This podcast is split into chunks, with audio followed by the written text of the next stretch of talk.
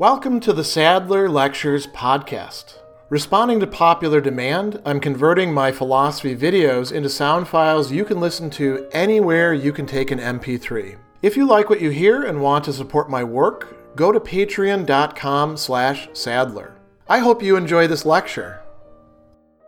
There's a very strong religious motif that runs throughout Epictetus's discourses, and it's not simply window dressing or something optional. It really is a key part of his entire perspective. And so he sees the human being as being a part of God, as being a creature of God, as being, in a certain sense, a friend or a child of God. And one of the things that he references at a number of points, particularly in book four, is this issue of willing or choosing what it is that God Now, of course, Epictetus does not have something exactly like what later thinkers are going to call the faculty of will, voluntas, but faculty of choice, as he understands it, the proairesis, is pretty close to that. And he uses some other terminology as well that I should probably signal very quickly, since in translation, sometimes this is going to be overlooked because we're using the same word will or want. So there's a Greek verb thelein, and when Epictetus is talking about willing or wishing or, or desiring what it is that God desires, he's using that word thelein, and that means to, to want something, to prefer that, to wish that to be the case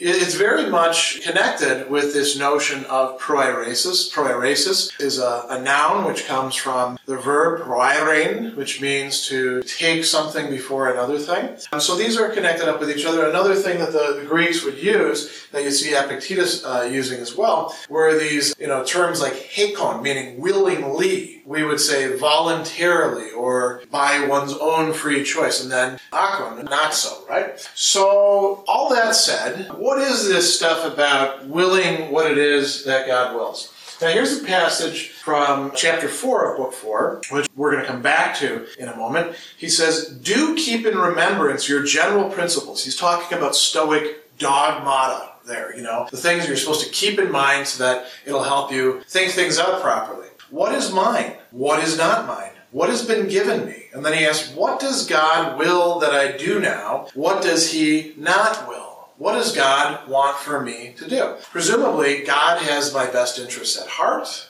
God for Epictetus and the Stoics is a providential God. God is rational, more rational than I am, in a certain respect beyond even my ra- limited rationality's capacity to understand God's rationality. So God is not going to want for me crazy bad stuff. As a matter of fact, the Stoics are going to say that when the gods are depicted as, as you know, commanding things that are actually not good for a person to do, those are just myths that have to be, you know, understood in an allegorical way.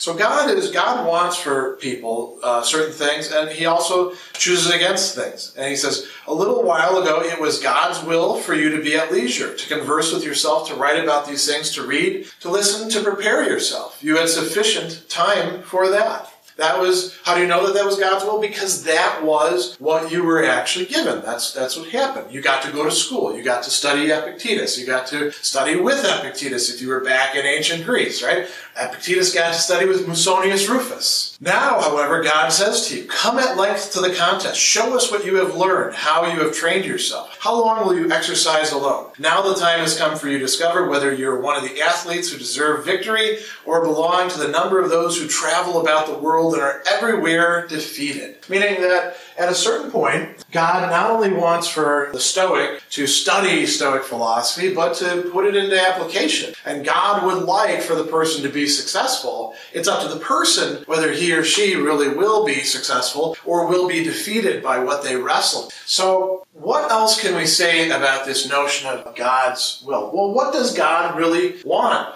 For human beings. In the most general sense, we can understand this in terms of what God gave us. So Epictetus will tell us at numerous points, look, God gave us a ruling faculty. That's actually the portion of the divine within us. And that's, uh, you know, you, you, can check out the other videos on the ruling faculty and on the proairesis. These are all really the same thing. The faculty of rationality or reason, the faculty of choice, the proairesis. These are all the, the hegemonical and the ruling faculty. God gave us that as an integral part of human nature. He also gave us other things too. A body threw us into existence at a, a, certain point in time. But the body is not something divine. The body is actually kind of a, an encumbrance. Epictetus actually has Zeus say at a certain point, Look, if I could have given you better stuff, I, I would have. I gave you the best stuff I possibly could. So, what does God want from us now that we've been given this? Well, these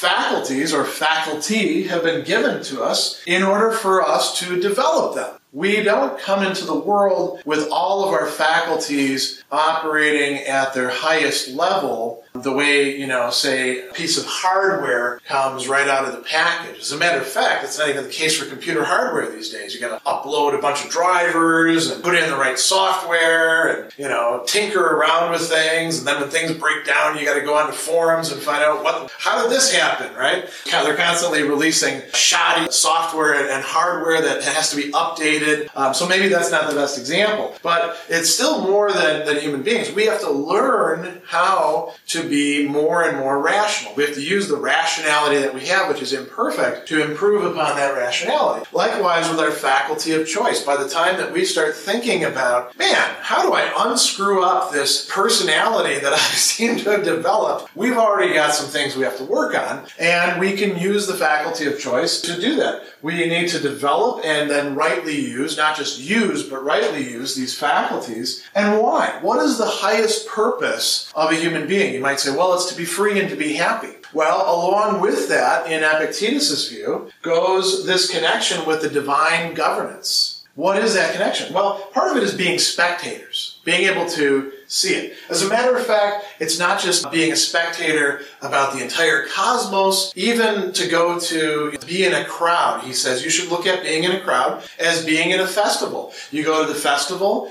and you, you don't need to worry about what's going on or what's happening. Just sit back and watch. Be a spectator. But that's not all for human beings. We have the capacity, at least to some degree, to understand the divine governance. It was certainly in the most important respects. For example, the fact that we've been given these, these faculties. And going beyond that, we have the capacity to cooperate with, to partake in the divine governance. This is something that is, according to Epictetus, unique to human beings among all of the animals. The other animals, as he says, they're governed by the, the, way that God set things up, and they use appearances. We are able to understand and to modify appearances, we are able to understand and decide do I want to cooperate with or fight against the divine governance. What else does he tell us? He says that God wants us not to claim things outside of the faculty of choice. Why? Is this God being punitive with us and saying, "Look, I, I you know, I'm going to give you a little bit of freedom, but I don't want you to use too much of it"? No, God wants what is actually best for us. God wants us to confine our faculty of choice to this sort of reflexive relation where it's working upon itself and seeing how we use external things, because that is indeed what is best for us. That will make us happy. That will render us people who are able to get along within this, this divine and human community. So, what does he actually have to say about that? There's two great passages that I want to call your attention to. One is in chapter 4. He says, There is but one way to serenity, and that you should keep this thought ready for use at dawn and by day and at night. And that is to yield up all claim to the things that lie outside of the sphere of the moral purpose or the faculty of choice, to regard nothing as your own possession, to surrender everything to God, to fortune to yield everything to the supervision of those persons who even God has made supervisors, even if they're jerks. He doesn't say that here, but you know, that's something he says in many other places. Then to devote yourself to one thing only, that which is your own, that which is free from hindrance, and to read, referring, reading to this end, and so to write, and so to listen. That is sort of an ideal of what we ought to do. But what, what goes along with that? Well, one notion is if we're in a particular relationship where, you know, we have a parent telling us what to do or there's laws that, that govern our city, we should actually obey those laws because God placed us in the situation where those things are telling us what to do. Now, of course, if they go against injustice, then we don't have to, to follow them but we, we have to be ready to accept the consequences in that case. In chapter 3, he says another thing I should not claim anything, not property, not body, or office, or reputation. Nothing, in short. Nor does God wish me to claim them. Had he so desired, he would have made them good for me. But as it is, he has not so made them, therefore I cannot transgress any of his commands. Guard your own good in everything you do, and for the rest be content to take simply what has been given of you, insofar as you can make a rational use of it. And then he says, here's the consequences if, if you don't follow that.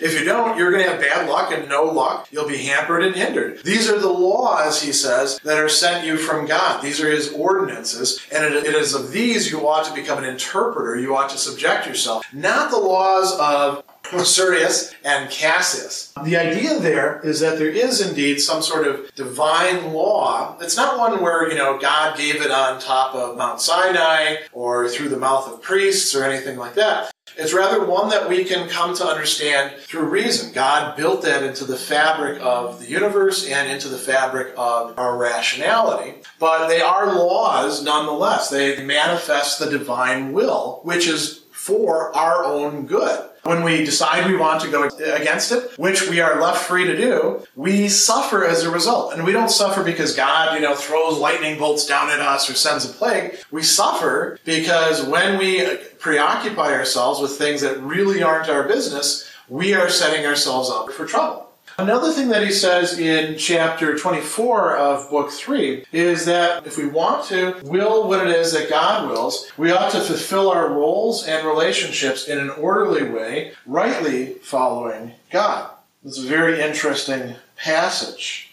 So he says, Whatever station you assign to me, I will die 10,000 times, as Socrates says, or ever I abandon it. Wherever you want me to be, in Rome, Athens, and Thebes, or Gyara, only remember me there. If you send me to a place where men have no means of living in accordance with nature, I'll depart this life, not in disobedience to you, but as though you were sounding for me the recall. I don't abandon you. Far be that from me. But I perceive that thou hast no need of me. So if there is vouchsafed a means of living in accordance with nature, I will seek no other place than that in which I am, or other men than those who are now my associates. Epictetus is talking here about accepting the conditions that we've been placed in as those that are willed by God and then making the best of them. If there are conditions in we cannot live, then we depart from this life as if God is recalling us back back to the basic elements that we were composed of. But if it is possible to live with these human beings in these circumstances, then I will focus on that and stay true to God. And he says,